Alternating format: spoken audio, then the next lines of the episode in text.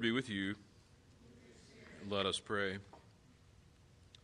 Lord Jesus Christ, you stretched out your arms of love on the hard wood of the cross, that everyone might come within the reach of your saving embrace. So clothe us in your spirit that we, reaching forth our hands in love, may bring those who do not know you to the knowledge and love of you, for the honor of your name. Amen. Please be seated. All right. So, we have been talking about the forgiveness of sins, uh, particularly with reference to uh, grace. Um, what is grace?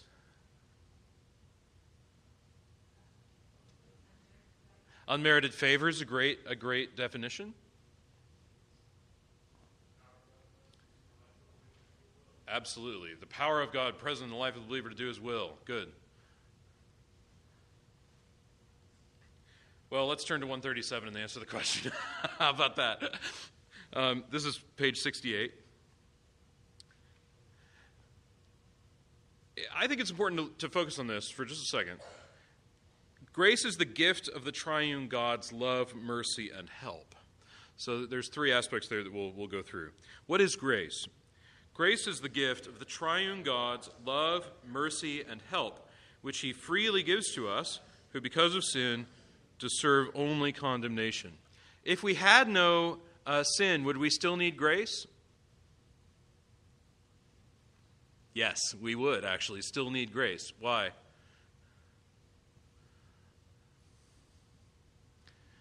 Without God, would the world exist?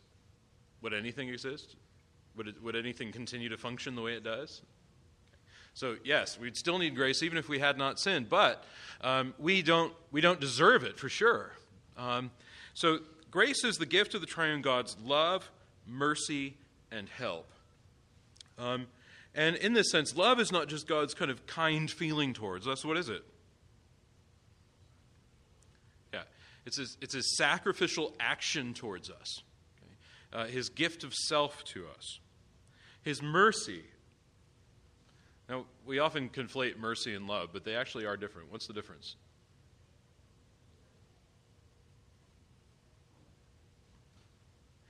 Mercy is always usually linked to pity.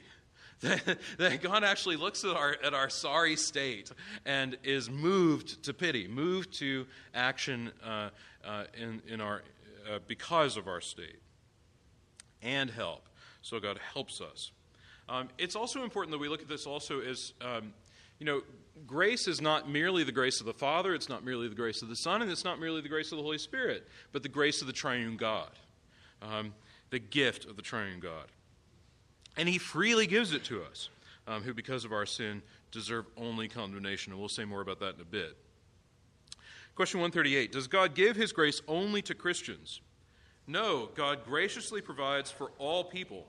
He makes His sun to rise on the evil and on the good and sends rain on the just and on the unjust. However, he shows his saving grace by bringing to faith those who are in Christ, those who are far from him. All right. So here, know, it's important to delineate between different types of grace, um, and there have been uh, several. Um, uh, but it is important to note that um, that the, the kind of grace that exists in creation is the kind of grace that keeps planets from fall, from keeps planets in orbit, uh, keeps gravity at a constant, keeps the speed of light at a constant. Uh, you can only imagine the disaster that would happen if any of those uh, failed for even a moment. Yes. Um, the fact that you know this from, uh, you should know this from physics, just how much power is held in one atom. Okay. Well, we know that, you know, what, what is a nuclear bomb but that? Releasing all of that power. Um, of course, it, it stays where it is and it stays put and doesn't destroy things. Why? Well, not only because we live in a, in a universe which is bounded by the laws of physics, yes, but also because the, we see God's intent continued in creation and continually upholding uh, creation. Um, of course, uh, Scripture speaks of that as, as, upholding creation by the word of his power. Um, but we do speak of certain kinds of grace uh, which, which are poured upon those whom God brings to faith in Christ. And I'll outline them just, just basically. They're not held in the Catechism because it would be too long if we outlined everything. Um, but uh, classically, we've spoken of uh, uh, three different kinds of grace, and there are more different kinds. There are more other kinds of grace, but I only want to talk about three this morning. And the first is prevenient. Uh, prevenient grace is the grace that draws us to conversion. Um, Augustine, St. Augustine actually taught on this kind of grace, um, and there's a reason for this. If we could be drawn to conversion without grace, what would that mean? Yeah, that means we could save ourselves, right? Um, and that's actually a heresy called Pelagianism. and, and to guard against this, Augustine teaches that there's a kind of grace called prevenient grace, meaning grace that goes before us. Um, so let's say that you became a Christian at, I don't know, 20, 22, something like that. And you can see the ways that God is active in your life prior to that time, yes? Um, I, you know, I can look at my life and see the ways that God is actively working in my life, even though I was completely unaware of it um, prior to a certain point. Um, this is that prevenient grace. It's grace that draws us to conversion. We can also speak of actual grace, yes? Have you ever had something really awful happen to you, or something really trying happen to you, and you think at the end of it, were it not for God's help, that would have been a total disaster? Yes? Um, something like, my goodness, have you ever been in a car accident and escaped with just your life intact? Yeah? Um, have you ever been in the position of save someone's life? And you think, I couldn't have done that on my own. We're talking about actual grace there. Maybe it's something really simple like, uh, I'm having a really hard time teaching this class. and you ask God for help to teach the class. I'm struggling with this student, or I'm struggling to take this class, or I'm struggling with this concept. Um, that was like me in, uh, believe it or not, college uh, geology, which I hated. Um, and I, I, simply prayed, Lord, let me love it. And, uh, and I walked away actually having an appreciation for rocks, which I did not have before. Um, that's actual grace, right? It's grace that actually, that's active, that works, that's, that is actually attached to acts. And then we can speak also of sanctifying grace, the kind of grace uh, which, which sanctifies us, um, which in fact uh, perfects us. Remember that old, we said this last week, uh, there's a great saying from the medieval um, theologians, uh, particularly Thomas Aquinas, that grace perfects nature. Um, question 139 For what purpose does God give you grace?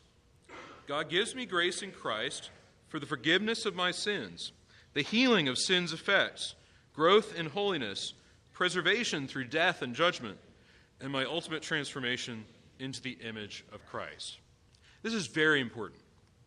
Um, the Catechism begins and ends, in fact, with a vision of human life as uh, being uh, perfected and reformed and remade and refashioned into the image of Christ. What does it mean to be made in the image of God? Uh oh, there's another catechesis fail. I didn't know until several years ago. Go ahead.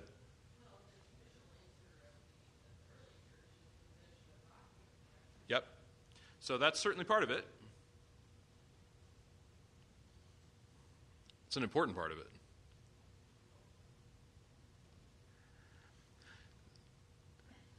How do we see the perfect image of God in man, in human beings? in Christ, right?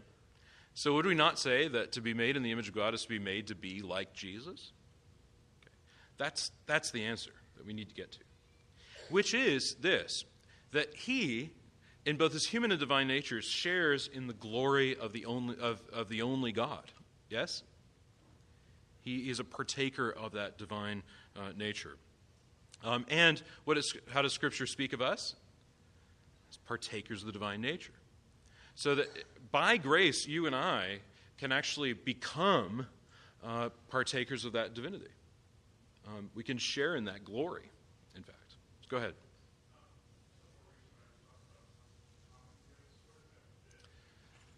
Right. Common grace is that rain that falls on both the just and the unjust. It's the, uh, it's the, uh, the grace that exists in nature. It's that holding planets in their course. It's, um, you know, making sure that the sun shines during the daytime and the moon illuminates the night. It's, it's, it's that normal, regular, like everybody has it. Now, we will talk a little bit about, um, well, no, we won't. There's not opportunity for that. Um, it is to say that, uh, yeah, I I'll give you an example. Um,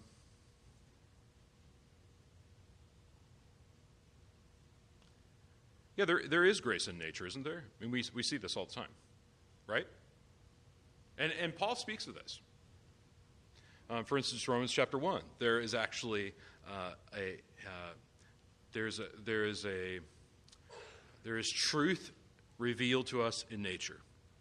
It can be perceived, it can be understood, it can be known, um, and, uh, and this is not unimportant. Um, and, and that common grace uh, is to say that God is revealing himself to us in nature. Yeah, exactly. Um, but it's also just, you know, not letting things be obliterated immediately, right? it's this kind of uh, uh, com- very common grace. All right. Um, where were we? Okay. So the purposes of grace, we were talking about question 139. God gives me grace in Christ for the forgiveness of my sins. Yes, we know that. The healing of sin's effects. Um, perhaps you can think about that in your own life of, of sin that you've committed so often and so regularly that it begins to be like, like uh, well, I've known people through the years who lie so much that they don't know what it's like to tell the truth. They literally don't know what it's like. Um, and yet, they can actually learn it, right? By grace, they can learn what it's like to tell the truth and actually become a person who tells the truth. Um, grace can, he- can heal sin's effects. Um, I've known people through the years who have, who have had horrible, you know, grown up in absolutely disastrous family situations, yes? Um, and yet, by grace, have been renewed um, and have, have come, to, uh, come to be healed of, of sin's disastrous effects. Uh, grace also brings growth in holiness um, in, in amazing ways, really. Um, I don't know if you can perhaps maybe think about this, what you were like 10 years ago. Hopefully, you can say, my, I've grown in holiness. That's, that's wonderful. Not as much as I'd like to, but I have. Uh, that's good. Preservation through death and judgment, which we'll talk more about uh, in the coming section. But it is important that God's grace preserves us, right? I mean, there's this kind of idea, which is uh, very unfortunate, very sad, um, that in death, our bodies and our, indeed our natures are sort of obliterated. Um, they become nothing. But we actually hold that God preserves us through death, um, preserves who we are, preserves our, even our nature through death. Um, and also to be preserved through judgment. That's an act of grace, is it not? Because what do we deserve in judgment? Condemnation, death, etc. And we wouldn't be here if it were not for the fact that the church holds out to us the, the hope of everlasting life. And my ultimate transformation into the image of Christ. So there's that last bit. To be transformed into the image of Christ is to be transformed into one who can again share in the glory of God. All right. Shall we move on? Okay. I mean, keep this in mind. Scripture begins with a garden, yes? And there's a tree. And what's the tree? There are two trees, actually. It's the tree of life and the tree of the knowledge of good and evil. And at the end of Scripture, there's another garden with another tree. And what's there? The tree of life, again. Um, and you see this image of a renewed humanity uh, that has been redeemed and has been sanctified and has been set apart, uh, that, that rejoices in the glory of God forever. Okay. Is God's grace only for your religious or spiritual life? No, God cares about my whole life, and His grace in Christ is at work in every aspect of it. This is really important.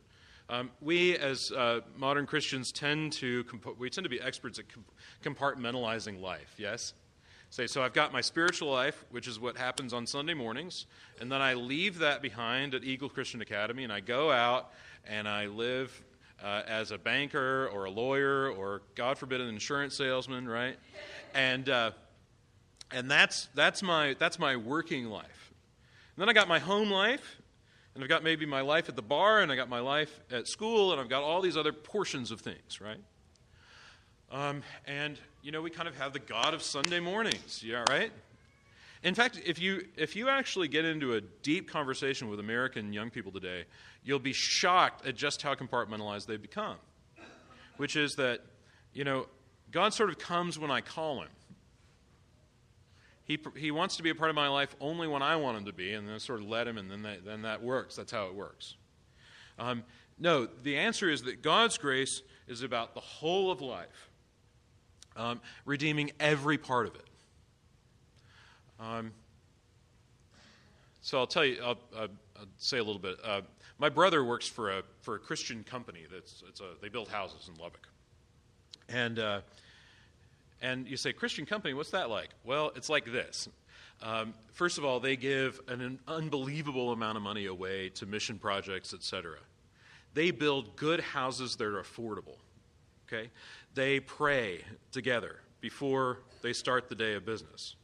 Do you have to be a Christian to work there? No. But everybody's invited to come and pray before the day begins. Um, and, and it's a wildly successful business. um, but, but that's beside the point.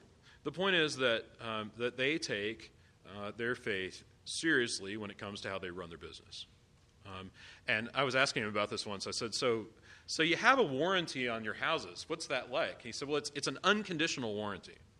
So, okay, so say you've got somebody that's just really painful about repairs. Oh, yeah, that happens occasionally. Like, you know, they're, they're calling you when the toilet gets clogged. Yeah, that happens. So, so, so what do you do? And he said, Well, if it gets to a certain point, we just offer to buy their house back from them, and we will pay their closing costs on their next house because we take their satisfaction that seriously. And hopefully they'll experience, a, and he said, hopefully they'll experience a certain amount of proper shame in having abused it that much. But frankly, that's not our problem. And so the unconditional guarantee stands. Um, and, and I'm not saying you have to run your business like this, but I'm saying it, it might be something you think about, right? Because what they've said is they've said, we're not going to compartmentalize our lives. Um, we're going to be Christians at church, and we're going to be Christians in our workplace, and we're going to be Christians in how we treat our employees, and we're going to be Christians how we, how we do X, Y, Z, and down the line. Um, that's, that's, a, that's an incredible vision. Um, and, and indeed, that's a way of thinking about how God's grace can be active in every aspect of life. Question 141 Can you earn God's grace? No. God gives His grace freely and enables me to receive it. Everything I, should, I do should be in response to God's love and grace made known in Christ. For while we were still sinners, Christ died for us. And we love because he first loved us. This is utterly essential that, I mean, if, you, if you're going to understand one basic thing about Christianity, this is the thing to understand. It's that um, any idea that you and I have to be the first one to act towards our sanctification, towards our salvation, towards our redemption, towards knowing God. If, if, the, if the first move falls to us, you don't get, under, you don't get Christianity at all. Um, Christianity always begins with God's movement, God's grace, God's action, God's purposes, um, and the rest follows. Um, there was a there was a sect of, uh, of uh, people in the third and fourth centuries called semi-Pelagians. Now, Pelagius was bad enough, right? The idea behind Pelagius is, you know, he's, he's saying, listen, you can, quite apart from grace, merit your own salvation. Semi-Pelagianism was like this. Well, yes, yes, yes. You absolutely need God's grace, but you must first ask, you must first seek, you must first knock at the door. Which, of course, is very powerful because what is it? It's straight from the words of Jesus. Um, and the response of Orthodox Christianity over and over again was this Were it not for Jesus standing on the other side of the door and bidding you come in, then it would make no difference. Okay. Um, and that is to say that, that, um, that it is always first God's initiative, always Him first. Um, and indeed, He even prepares us to receive His grace. Um, and everything we do should be a response to His love. Um, this is essential. God gives His grace freely and enables me to receive it. So go ahead.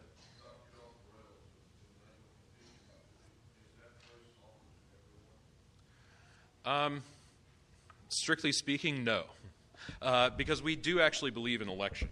Um, so, uh, and, and, indeed, every every um, every part of Catholic Christianity believes in, in some form of election, um, which is to say that um, there is common grace, yes, that everyone gets, rain on the unjust and the just, right?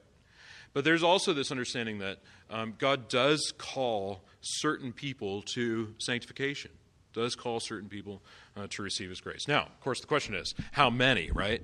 Is it, is it the many or the few? Um, and I think Anglicanism tends to fall in with the many? Um, and that so many are freely offered God, his, God's grace. Um, and that in fact it's it's probably more a function of people rejecting His grace. yes, uh, so that's part of the that's part of the standing. That's actually a standing wonderful question for theologians to just ponder on you know forever. Uh, it's a it's a kind of a standard big you know big deal question. Um, shall shall those who are saved be many? Right? it's uh, it's this ongoing thing. So, um, but I would say that uh, that that the teaching is yes, there are some there are some actually who do not receive that grace. Um, but anyway, that's that's another. I, I would hold. I would say that strongly. Okay, because we believe in election. There we go. All right. Um, uh, I, sh- I, should note as well. You know, Pelagianism is a particularly uh, English kind of heresy. So if you have English ancestors, you can sort of look and say, man, my whole family tree is tinged with this sort of Pelagianism because it, it just got in the ground and it stayed forever and ever and ever. Um, and, and I would say it's very prevalent today. If you ask just kind of Joe on the street, you know, how is it that you get to go to heaven? Well, I think I'm a generally good person, you know, and I do this and I do that, and, and I think God will be okay with me, right, at the end of the day. Um, well, there's your Pelagianism, right? I mean, it is, it is theologically not distinct from, from a doctrine of grace and sanctification at all. Uh, or it is, it is, it's, it's not. Well, I, I, misspoke there. You know what I'm saying? It's, it's to say that um, that that that kind of thought, that kind of impulse, is not distinct from Pelagianism at all. It just isn't. Shall we move on? Okay. I hope you're seeing this. The forgiveness of sins in the creed is an incredibly important thing. Because were it not for uh, God's action in forgiving us and redeeming us, would, would any form of sanctification, any form of, of doing right be possible? See, this is, this is where it's really important that we hold this. Um, from the earliest, earliest days, as long as Christian bishops have been gathering in council, the notion that we can do anything good apart from grace has been completely rejected. Um, and this is actually a really important thing. I think for a lot of people growing up in very Protestant evangelical churches, they've actually heard this accusation against Catholic types that Catholic types hold that you can do good things apart from grace. And in fact, the answer is they reject that notion just as much as you do. Um, there's a bit of difference in terms of how that works out practically, but there is a, there is a very clear rejection of the idea that, um, that you can undertake good actions apart from grace. Um, of course, just to get a little nerdy for a little while, um, there, is, there is an interesting question, which is Is there a kind of natural prudence, for instance, that everybody has? And, uh, and I think the answer would be yes, right? There is a kind of natural prudence. But the kind of prudence that God demands is of a different sort, of a different, um, of a different, uh, of a different magnitude um, such that uh, to act in a, in a prudent manner um, and, and in such a way that we are, we are giving of ourselves for God's glory and honor in our prudent acts, that's a different question? Um, so there's, there's, a, there's a bit of a difference there. And I would say, like, you know, uh, for Thomas Aquinas, this is like, you know, it's the difference between a prudent pirate and a prudent doctor. Yeah? Like a prudent pirate uses his prudence to do what? To steal and thieve and the rest, right? Uh, a prudent doctor uses his prudence to heal. Yes? So they're two totally, you know, in the in the practical outworkings, they're, they're they can be quite similar in appearance. Um, so that's just a thought, but but basically, it's that um, that uh, when when virtue is is is attached to grace, and when in fact virtue comes about because of grace, um, it is actually turned towards God's purposes, and that makes it the the real deal. So go ahead.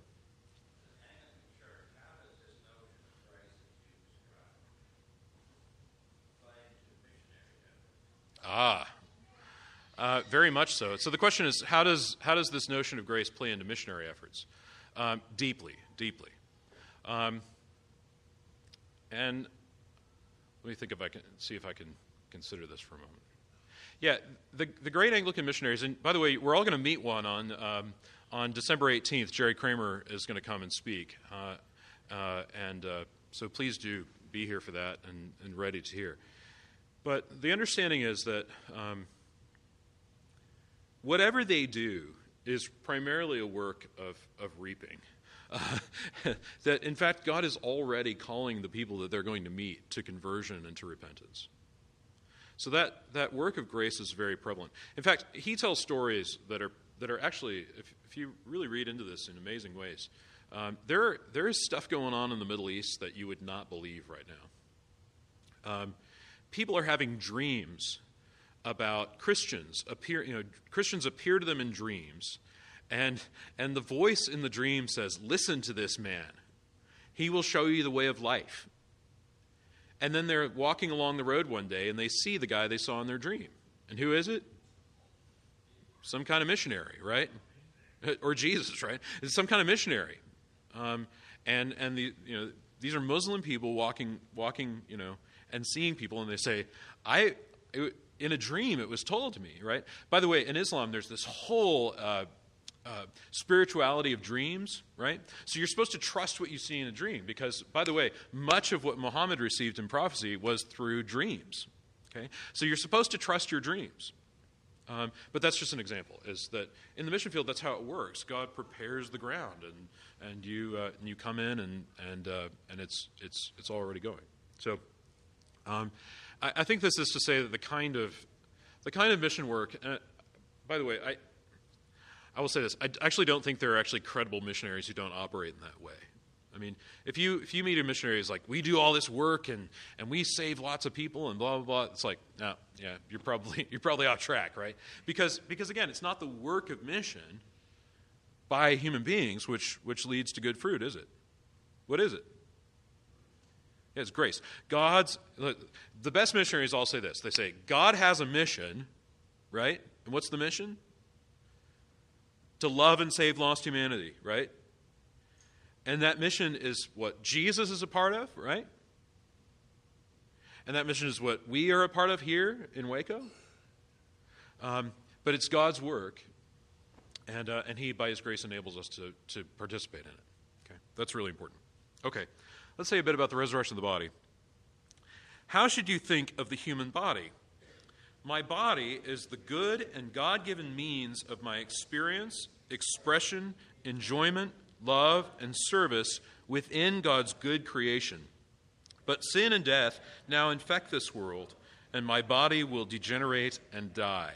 Okay. You see the two? Just when you get your hopes up, you're thinking, oh, that's really great. And then uh, but sin and death now infect this world. I've said this before sin is a terminal disease that we are all dying from.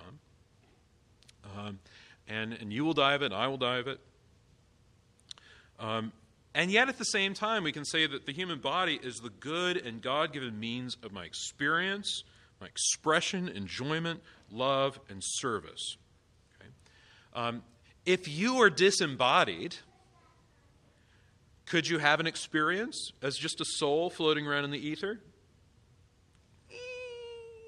Maybe, probably not. Okay, uh, you know, in order to in order to touch, in order to feel, in order to taste, what do you have to have? You have to have a body, right? Um, in order to reason, what do you need? You need a body, you need a brain, yes? Um, in order to love others, what do you need? You need a body, yes? In fact, in fact, this is this is what we're going to start to. You know, this is what the incarnation is about, in a sense. Yes. Um, is it to say that God can can God perfectly love without a human body? That's, there's sort of a quagmire there, isn't there? Right? And yet, maybe, but he doesn't, does he? What does God do in order to perfectly love us? He inhabits a human body. Do you see? So, so this is a this is a very key. Um, this is actually a key understanding to Christianity is that um, that embodiment is at the heart of of, of our faith. Um, but we do hold that that but sin and death now infect this world, and my body will degenerate and die. Um, you know, we die not because uh, the heart stops pumping and the brain stops having waves. Uh, wh- why do we die? Because we're sinners, right? Now, does that mean that, uh, you know, Aunt Joe's going to die of cancer because she committed some grave sin? Well, not necessarily, right? but, but it does mean that, uh, that death, we experience death because of sin. Um, all right. Where do you go after you die? When I die, my body will perish. By the will of God, my soul will live on, awaiting resurrection and final judgment. Okay. So my body will perish, um, and what this essentially means, you, you know what it looks like, right? Your body decomposes, yes? Is it still your body? Yes. Okay, let's keep that clear. Still your body, uh, but your soul uh, continues on. This is, this is Christian teaching. Um, now, where does the soul continue on? Yeah, there needs to be a great, a better way to say "I don't know" in English. That's a little more like the French say it, you know. Um, but it is to say that that that the, that the body that the body uh, decomposes and the soul lives on. Um, and and in truth, um, you know, when we speak of the resurrection of Christ and indeed his descent among the dead, do we, and this is, a, this is a great question, do we teach that he goes bodily among the dead? Well, in a sense, his body goes to the tomb, right, which is the place of the dead, but not, uh, not to Sheol, right? His soul goes to Sheol. So there's, there's a separation there which occurs. Um, but this is not a permanent separation, and I think that's the key. So we'll say that. Go ahead.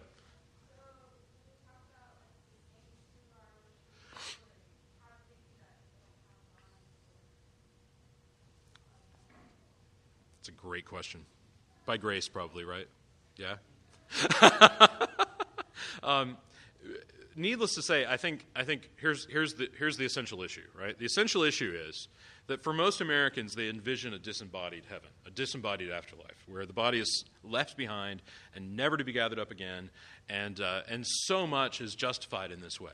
It's, well, I don't need it, right? Uh, so forget about it, it doesn't matter.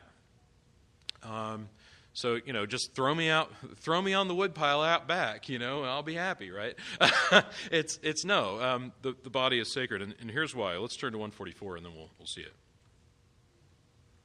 So I'm glad you have the opposite impulse, right? Which is say, how can I really worship God without a body? But most people have the opposite impulse uh, to that. Um, but more about that in a bit. Go ahead.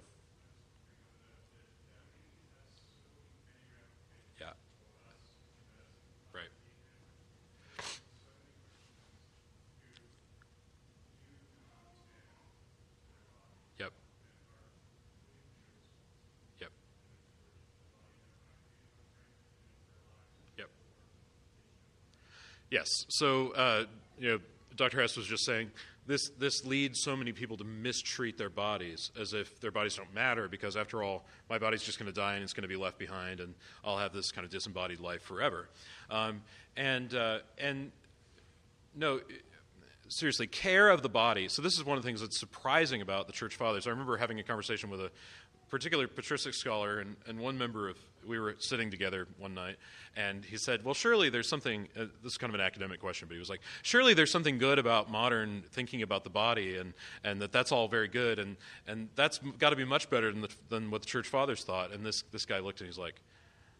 Yeah, the church, the church fathers cared a lot more about the body than you do, right? Uh, and, and what they were saying was, look at, look at the kind of hospitals they open, look at the kind of asceticism which they follow, look at the kind of ways in which they treat the body, um, as, as, a, as, a, as the image bearer of, of God, um, but also look at the ways in which they believe that the body will be raised, right? And therefore, you take care of this body. Okay? So, this is actually getting, getting straight to the question. I do want to say one thing, though, which is that um, this, this false dichotomy between body and soul has led churches in particular to say, well, we're only concerned with spiritual things. We're not concerned with the body. Okay? We're only concerned with the soul, not with the body. Major problems across the board, right? Um, it's, it's led us to not think about embodiment as really mattering, right? Um, it's, it's actually led to confusion on things like gender.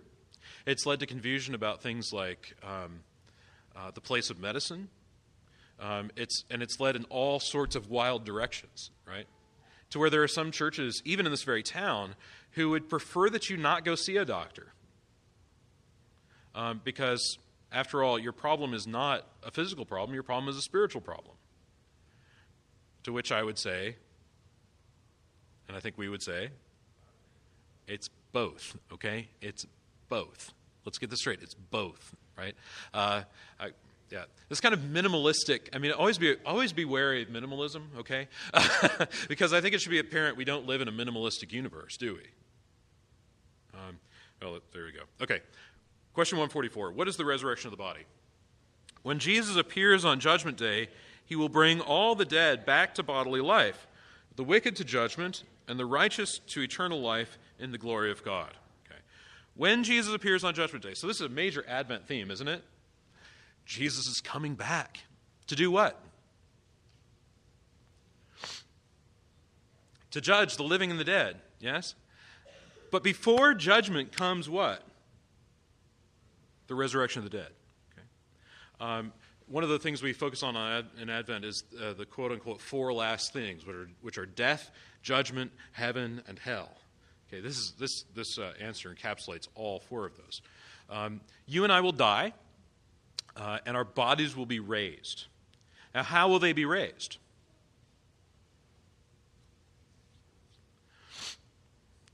Just like this?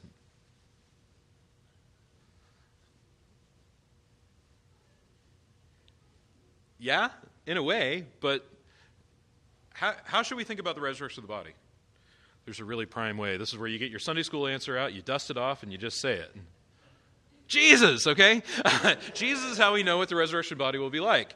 Look at Jesus in his resurrected body. Is it a body? Is it his body? Okay, it's the body which was conceived in the womb of his mother Mary. Yes? Okay. But what? It's different. It's changed. Um, he can appear through locked doors, right? Uh, it appears that he can eat. Does he have to? No. Can he disappear and reappear at will?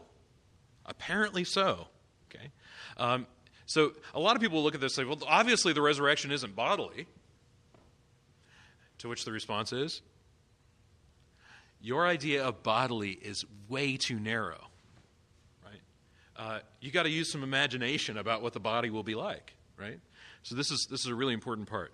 Um, we've got to have an imagination about this, this bodily life to come. Uh, but it is to say that we will have a body. Um, now, if you really want some good news, uh, I, I, wish it was a little better than this, but uh, Augustine actually opines that uh, in the resurrection, all of our bodies will be like they were when we were 33 years old. now, why does he say that? Because Jesus' risen body, which will never age, is his 33 year old body. So we will have a 33 year old body. Right? Now, some of you are like, yes, and some of you are like, No, I want my 19 or 8, 20 year old body. Okay, well, there you go. Uh, no, it's to say that it's to say that the, the risen body is perfected. Um, and it, it even it even it share it gets one really great thing. It is a glorified body. Um, meaning that it is no longer bound in certain ways, uh, like time and space, um, no longer held to the to the um, to the to the um, restrictions which are placed upon our bodies. Right? Okay. All right. Now, this resurrection, everybody is raised. Yes. Not just not just those who are going to heaven, not just the elect, not just uh, and and uh, I think this is often a way that people will, will think of it. They'll say, well, you know, you only get a body back if you're good. What's the Christian teaching on this? The resurrection of the dead is universal. Now, why is it universal?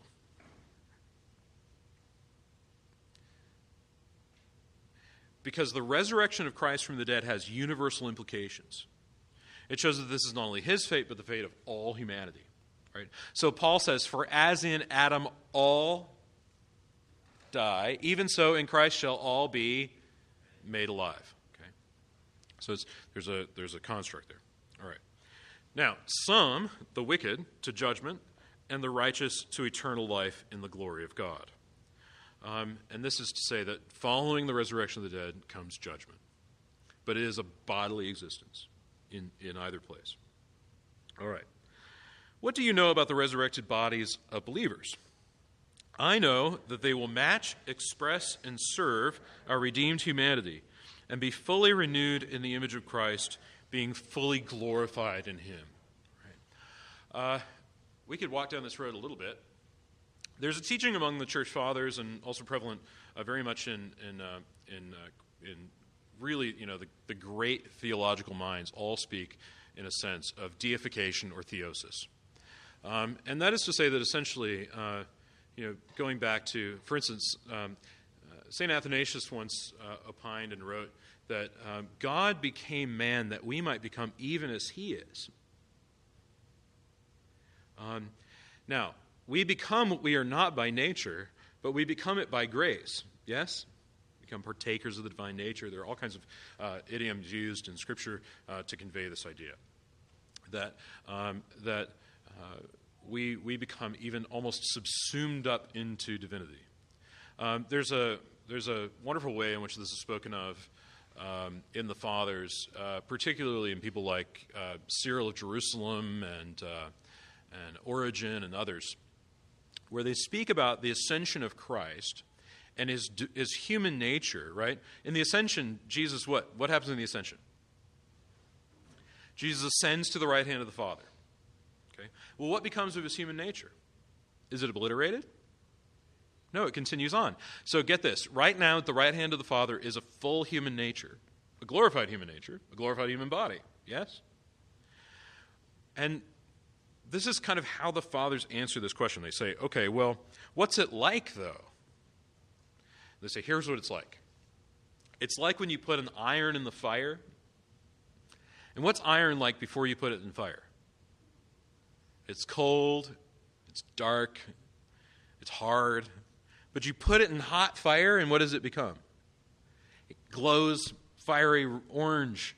It, uh, it, uh, it's soft, it's malleable. Um, it even seems to have its own light from within it. Now, does it? Some of it's burning, but most of it's just super hot, okay? Um, and this is to say that, we, that, that it by nature is still what? Still iron. But what properties has it taken on? That of the fire. So, this is what human nature being subsumed up into the glory of God is like, in a sense, right? Um, does that sound like fun? That should be like very hopeful, right? Go ahead.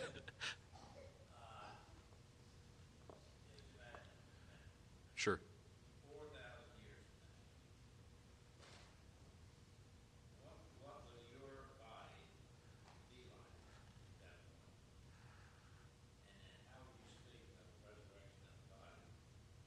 Oh, sure.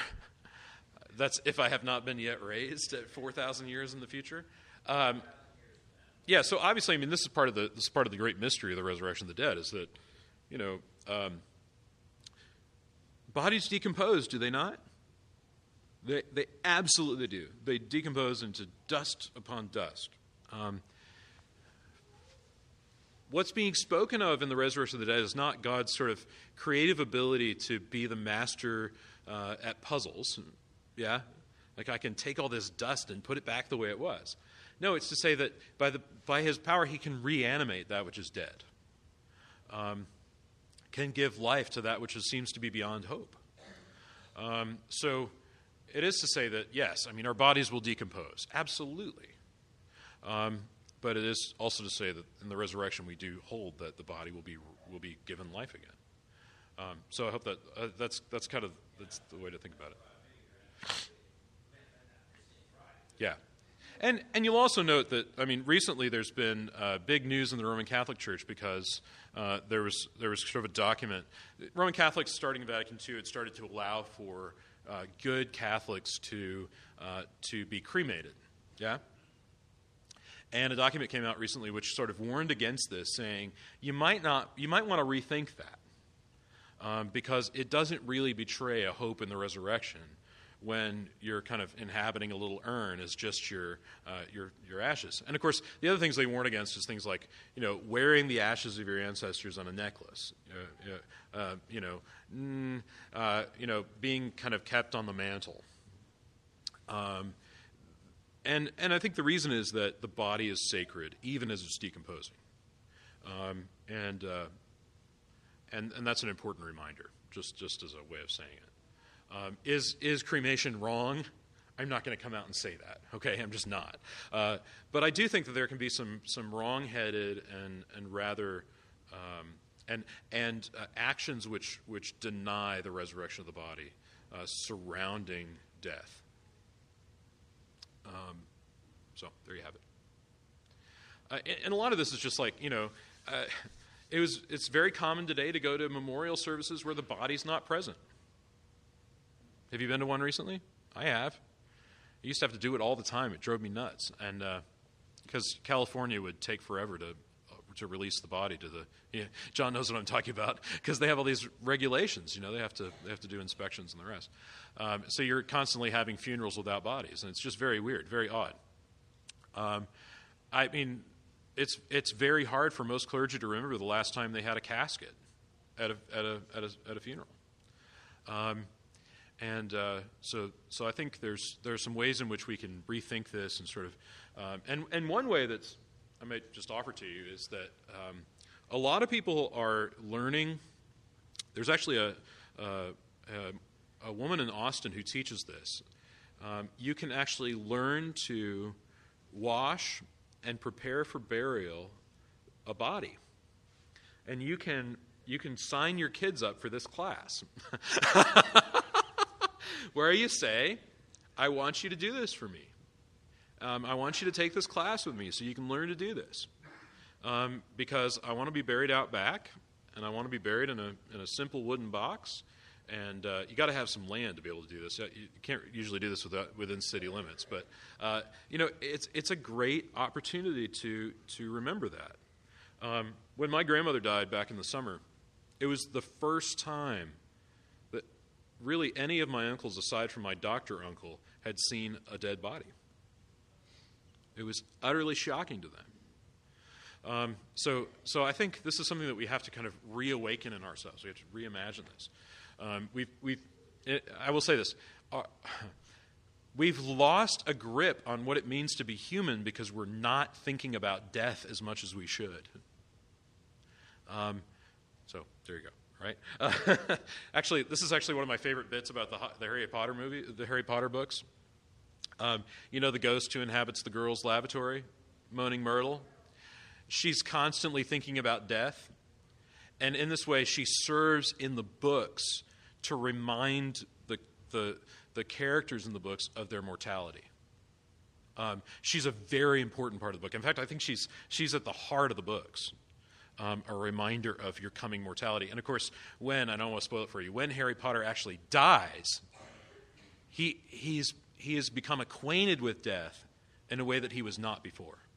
When Harry's a little boy, he doesn't know about death, even though death has surrounded him his whole life. But he learns about it, not only by having some of his best friends die, but by having these reminders in his life of death. And I don't want to go off on the theology of Harry Potter, but that is a really important thing, right? It's a, it's, an, it's a really key, uh, really key concept. And uh, anyway, I, I think the reason I say that is that we need to become acquainted with death in ways that we're not right now. Um, it's a very important part of being human. Okay, question 146. How does the promise of bodily resurrection affect the way you live today? Because my body was created good by God and is redeemed by Him, I should honor it. I should refrain from any violence, disrespect, or sin that would harm, demean, or violate either my body or the bodies of others. Okay. Um, and I would actually say this that, that part of what, uh, what has led us to be rather uh, uh, flippant about sin, especially sin that we commit with our bodies, um, which, by the way, I mean, I should note this even as I say this. You know, usually the worst kinds of sin are the sin that you don't commit with your body sins of the mind, sins of the affect, uh, pride, right? But sins committed with the body are also very difficult. And one of the things we have to say about it is that if you could be reminded for even a moment that your body is eternal, you would avoid all kinds of sin. Yes? Because you would say, I am using this eternal uh, thing that God has given me, that is me, right, uh, for evil. Um, and it's, it will change your, it'll change your life.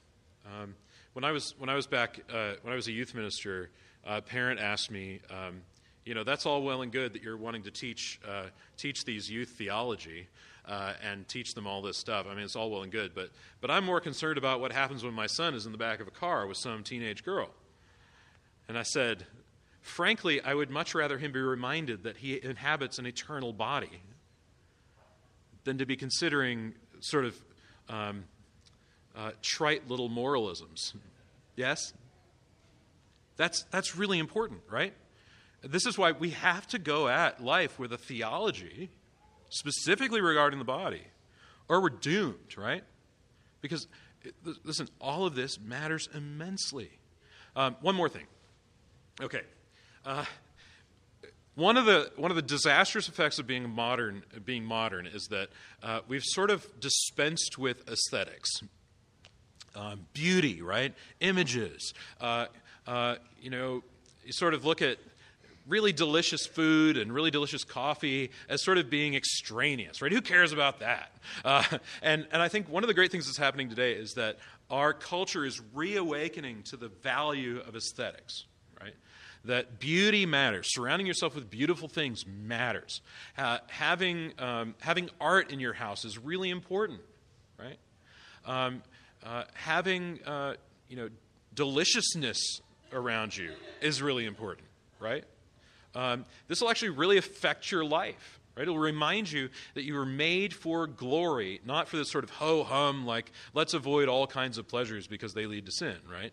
Uh, now, there's there's the other end of that too, uh, which is that we not be completely preoccupied with it. But I think it is important to balance that out in life. Yes, because um, remember, um, gluttony has sort of two sides to it. This is a great example of this. Gluttony has two sides to it. One is um, just eating whatever, no matter how it tastes, right? And not really even caring about that. On the other end is caring a whole lot about who, how food tastes. Now, if you want to picture this, you know this when you're trying to feed your kids and they don't like what you put before them, right? They either eat way too much and then they want candy and dessert afterwards, or they're just look at it like, nah, nah. Is it the same problem? Yes, it's the same problem. Um, but but it, it, portrays itself in different ways. And this is just an insight into how the body works. Um, we need to have a proper appreciation of goodness. We need to have a proper appreciation uh, for, for, for beauty because these things are good in and of themselves, right? Okay, go ahead.